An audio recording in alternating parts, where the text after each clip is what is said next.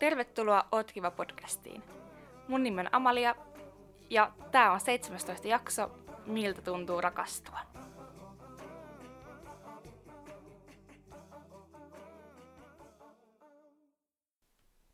Hei, myös startattiin nyt toinen kausi. Meillä on vuosi takana tätä Otkiva podcastia ja tämä vuosi on ollut mahtava. Jos et kuunnellut vielä lopetusjaksoa viime kauden päättäjäisistä asiaa seksistä, niin kansi käydä kuuntelemassa. Mutta nyt me mennään toiseen aiheeseen, mikä mua kiinnostaa aivan kauheasti, ja se on ihan aihe, mistä mä voisin aina vain puhua. Seksin lisäksi on rakastuminen ja rakkaus. Se on vaan semmonen aihe, mikä heti alkaa hymyilyttää mua. Mä en tiedä, mikä siinä oikein on. Mä muistan joskus lapsena ja nuorena, kun mä en kauhean helposti puhunut rakkaudesta. Ja sana rakastaa oli jotenkin tosi semmonen vieras. Mulle ei lapsena ole oikein koskaan sanottu, että mua rakastetaan tai muuta, niin mä en ole niin oppinut siihen oikein lapsena. Ja sen takia ehkä sen sanominenkin niin tuntuu vaan niin jotenkin vieralta ja hassulta. Ja sitten joskus koulukaverit puhuu, että, että mä oon rakastunut tuohon tyyppiä ja kaikkea. Sitten mä vaan itse mietin, että miten se on mahdollista, että joku voi niinku rakastua, mutta sehän on hyvin niinku subjektiivista, että, että miten joku ihminen kokee sen rakkauden, että sä voit toiselle sanoa, että ei toi ole rakkautta, koska se on kuitenkin se tunne, mikä sussa on.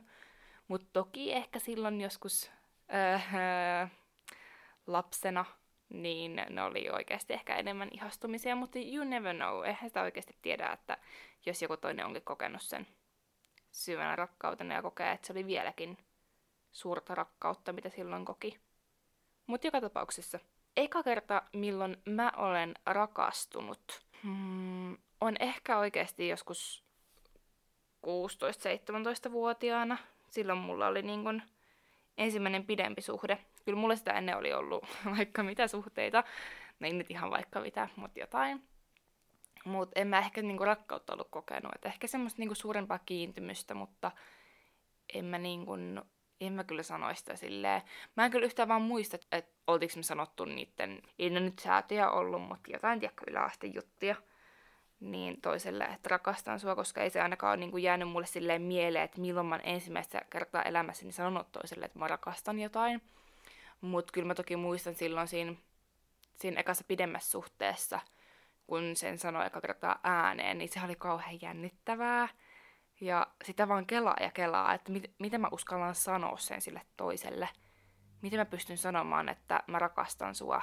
Koska se vaan tuntui niin kauhean niin kuin vieraalta. Ja siinä suhteessahan myös sanottiin hirmu harvoin oikeasti, ehkä niin kuin kerran kahdesti vuodessa. No se nyt ei kestänytkään kuin puolitoista vuotta, että varmaan pari kertaa sitten vaan tuli sanottu, en nyt laskenut.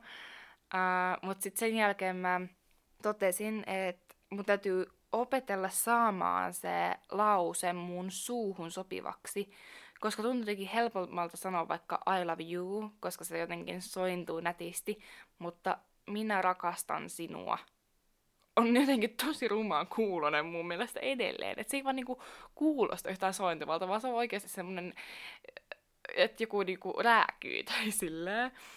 Joten mä sit itekseni kotona sanon uudelleen ja uudelleen, että mä rakastan sua. Mä rakastan sua, mä rakastan sua. Ja sit mä opin sanomaan rakkaussanan ilman, että se niin kun aiheutti mulle semmoista kauheata ahdistusta. Et se oli jotenkin inhottavaa, että, että kun rakkaus on niin kaunis asia, niin sit se aiheuttikin mulle kauhean negatiivisen tunteen ja olotilan. Ja sitä kautta, kun sitä oppi sanomaan, itselleen, niin siitä tuli helpompaa, tai se kynnys pieni sanoa sitä toiselle, mutta enhän mä edelleenkään sano sitä ihmisille, ketä mä en oikeasti niinku rakasta, vaikka joo, rakasta lähimmäistä, ja kaikki on lähimmäisiä, mutta en mä nyt kadulla sano, että mä rakastan sua, kun en mä nyt oikeasti mulle mitään tunnesidettä jotain randomia kohtaan. Mutta silleen, että, että sitä niinku osaa kuitenkin sanoa nykyään useammin. Ja siis mä tossa olisiko ollut viikko kaksi sitten, soitin mun mummolle. Ja mä tajusin, että mä en ole koskaan sanonut hälle. Mä oon mun toiselle mummolle sanonut, että mä rakastan häntä, mutta mun toiselle mummolle mä en ole varmaan koskaan sanonut. Ja sitten mä aloin miettiä sitä silleen, että että ei siis mun mummo on hyvästä kunnossa, että ei ole niin kuin silleen mitään hätää, että hän poistuisi keskuudestamme.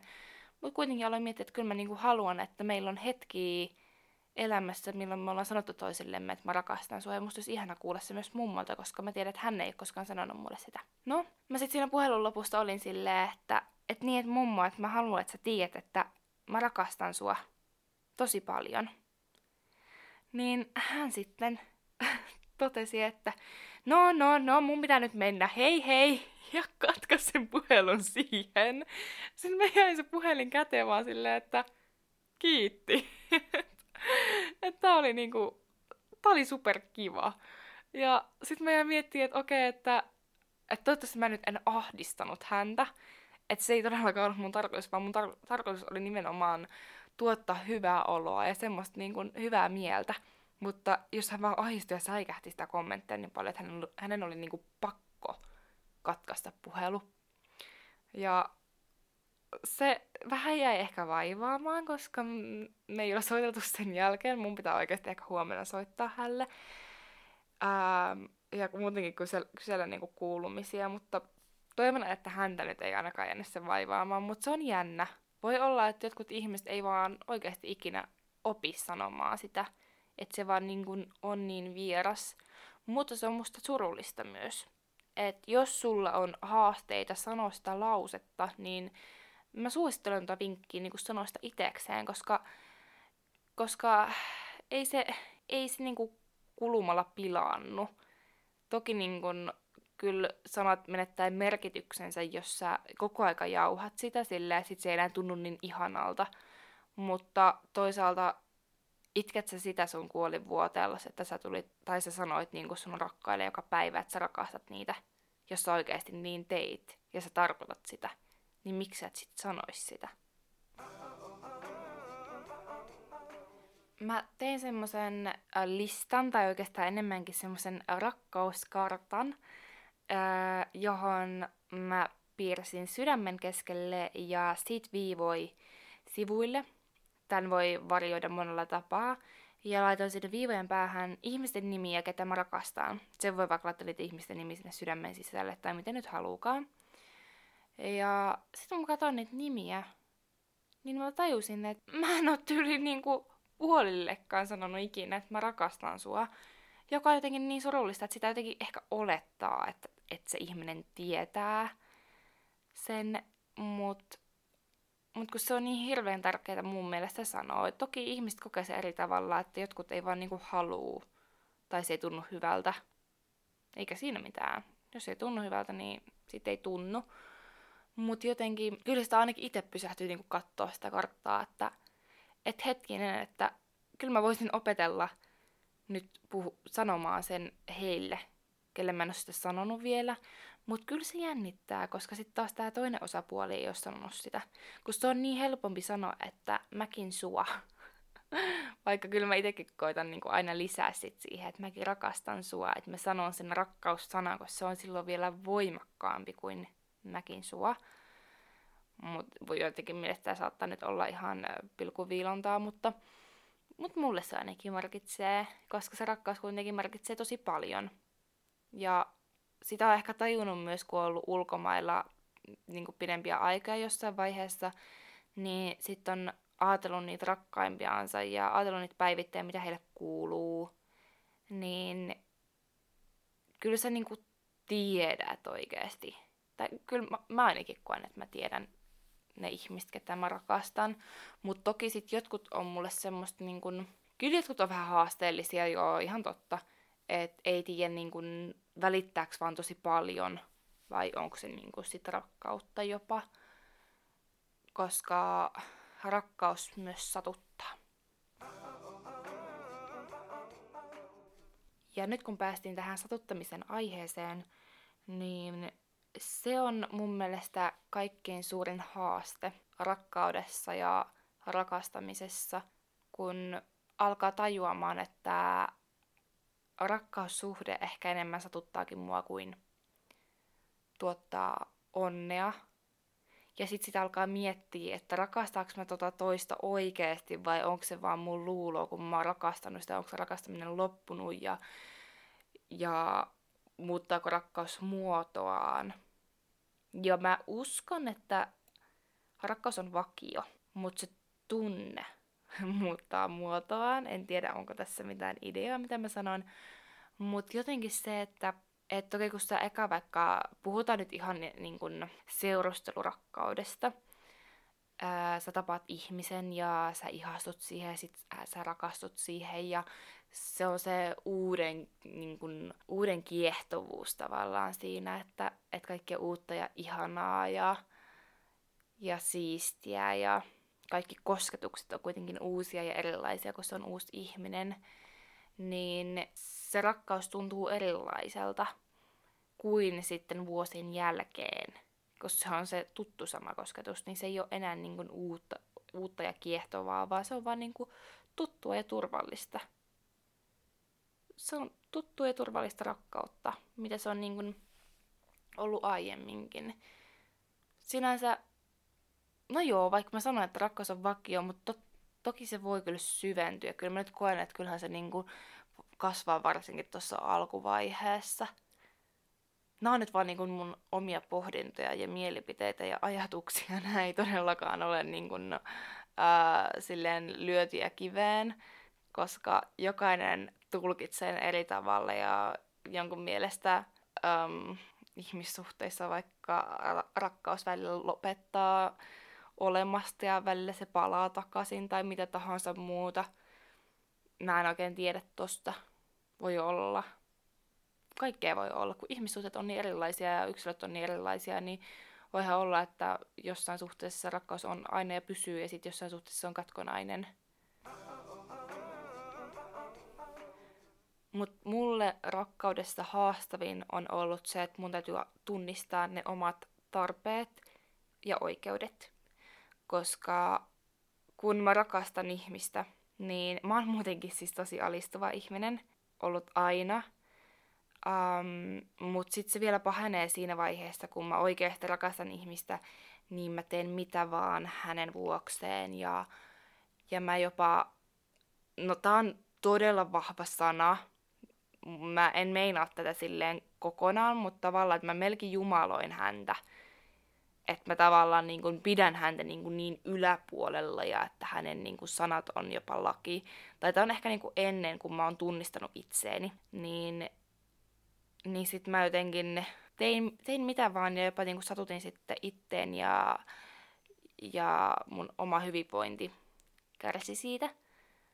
Ja sit mun piti alkaa tunnistaa se, että käyttääkö joku toinen ihminen sitä mun rakkauttani hyväksi – että se ei olekaan tasapuolista se rakkaus. Tai vaikka se toinen rakastaisikin mua, mutta se kuitenkin käyttää sitä rakkautta hyväkseen. Ja se on tosi väärin.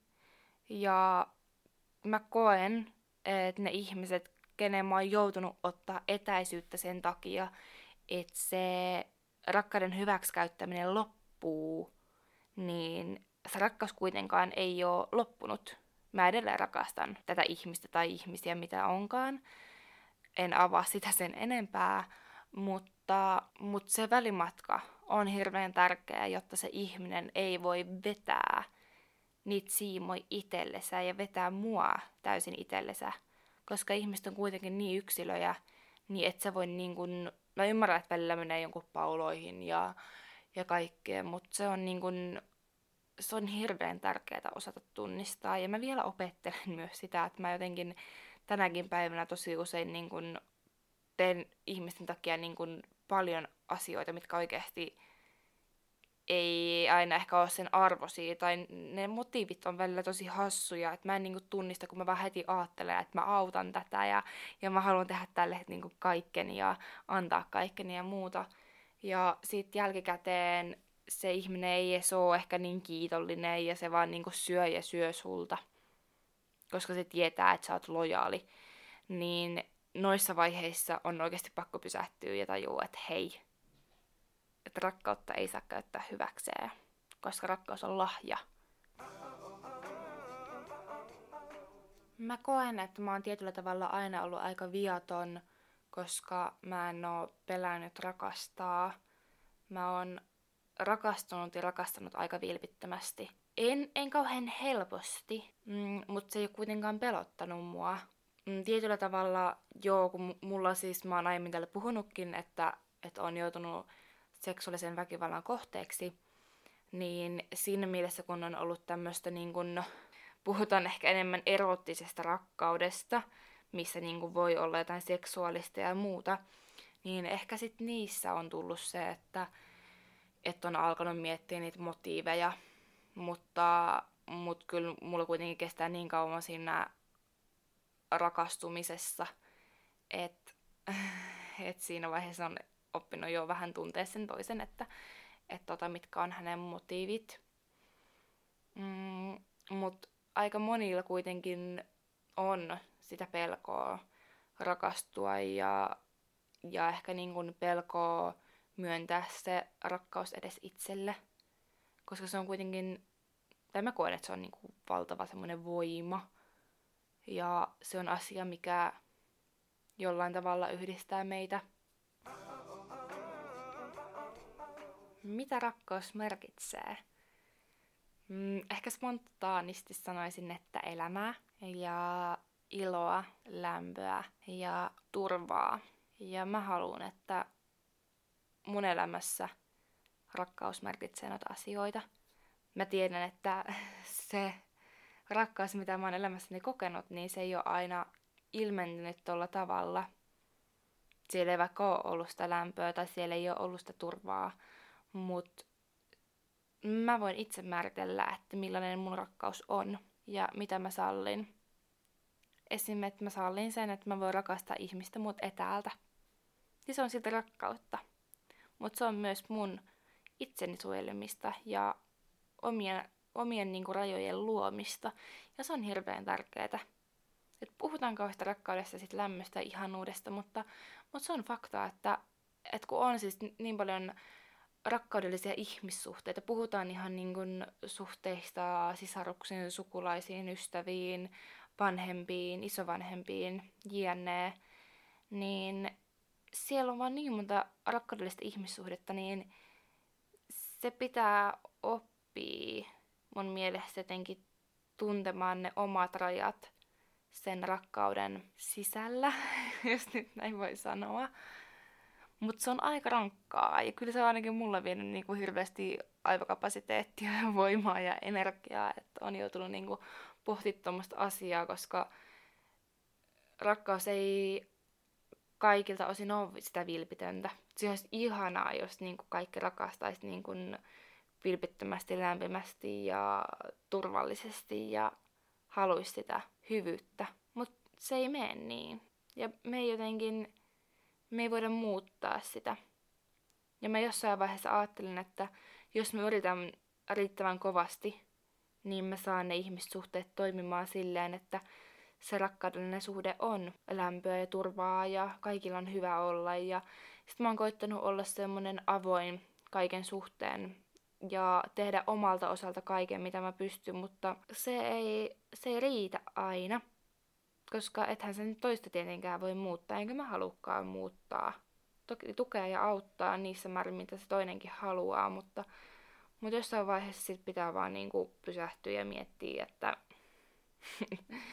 et venänkö mä oikeasti kivikasaa mun perässä, vaan mikä ei liiku mihinkään. Että pitäisikö sit vaan niinku antaa niinku tietyllä tavalla olla.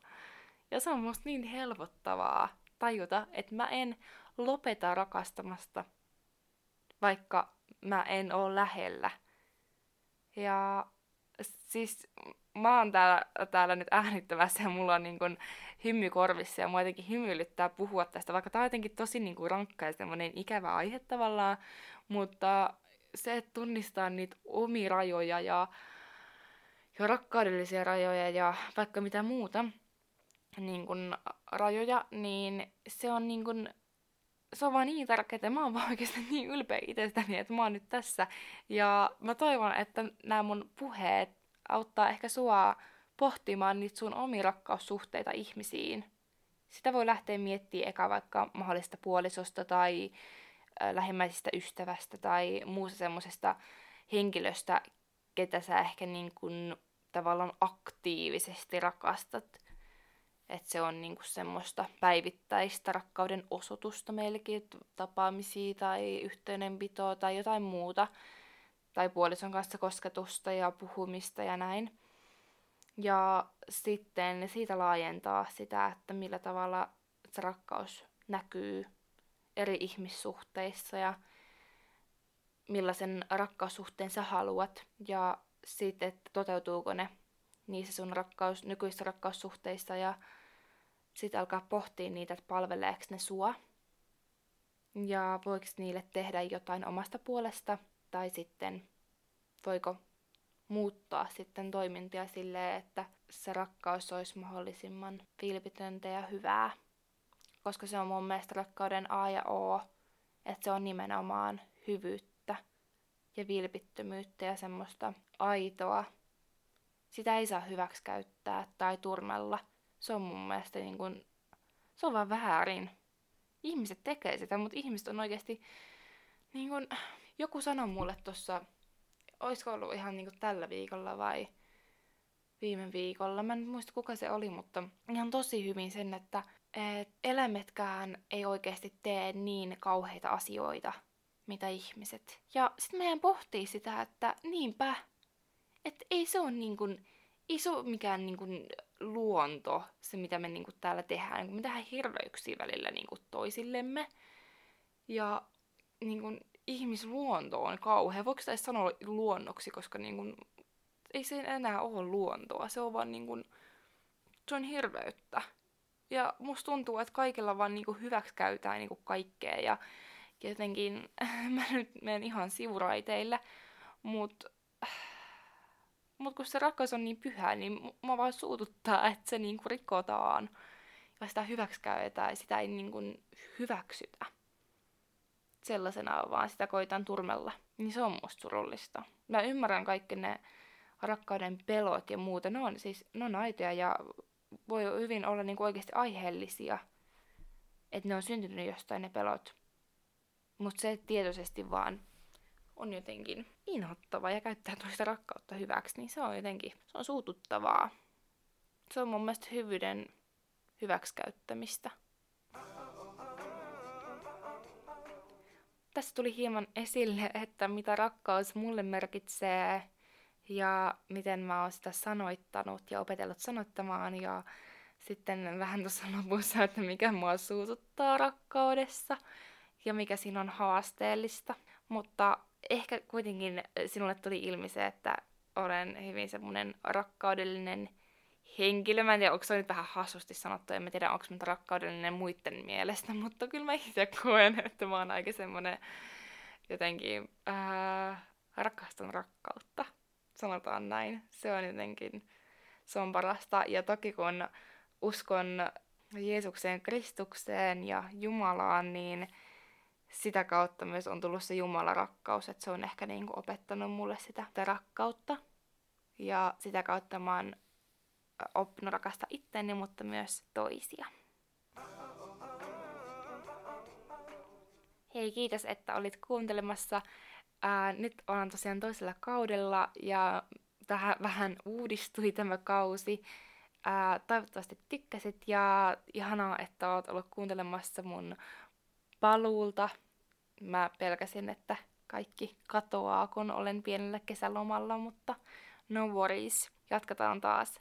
Ja hei, jos sulla on jotain toiveita, mitä sä haluaisit, että mistä mä täällä puhuisin, tai jos sulle tulee jotain ajatuksia tähän rakkauteen liittyen tai muihin asioihin, mitä mä oon täällä puhunut täällä podcastissa, niin sä voit laittaa mulle Instassa, että amaida alaviiva viestiä, niin mä todella suurella lämmöllä aina luen teidän viestiä ja haluan jäädä jutskaa teidän kanssa. Kiitos, kun olit siinä ja muista, että sä oot kiva.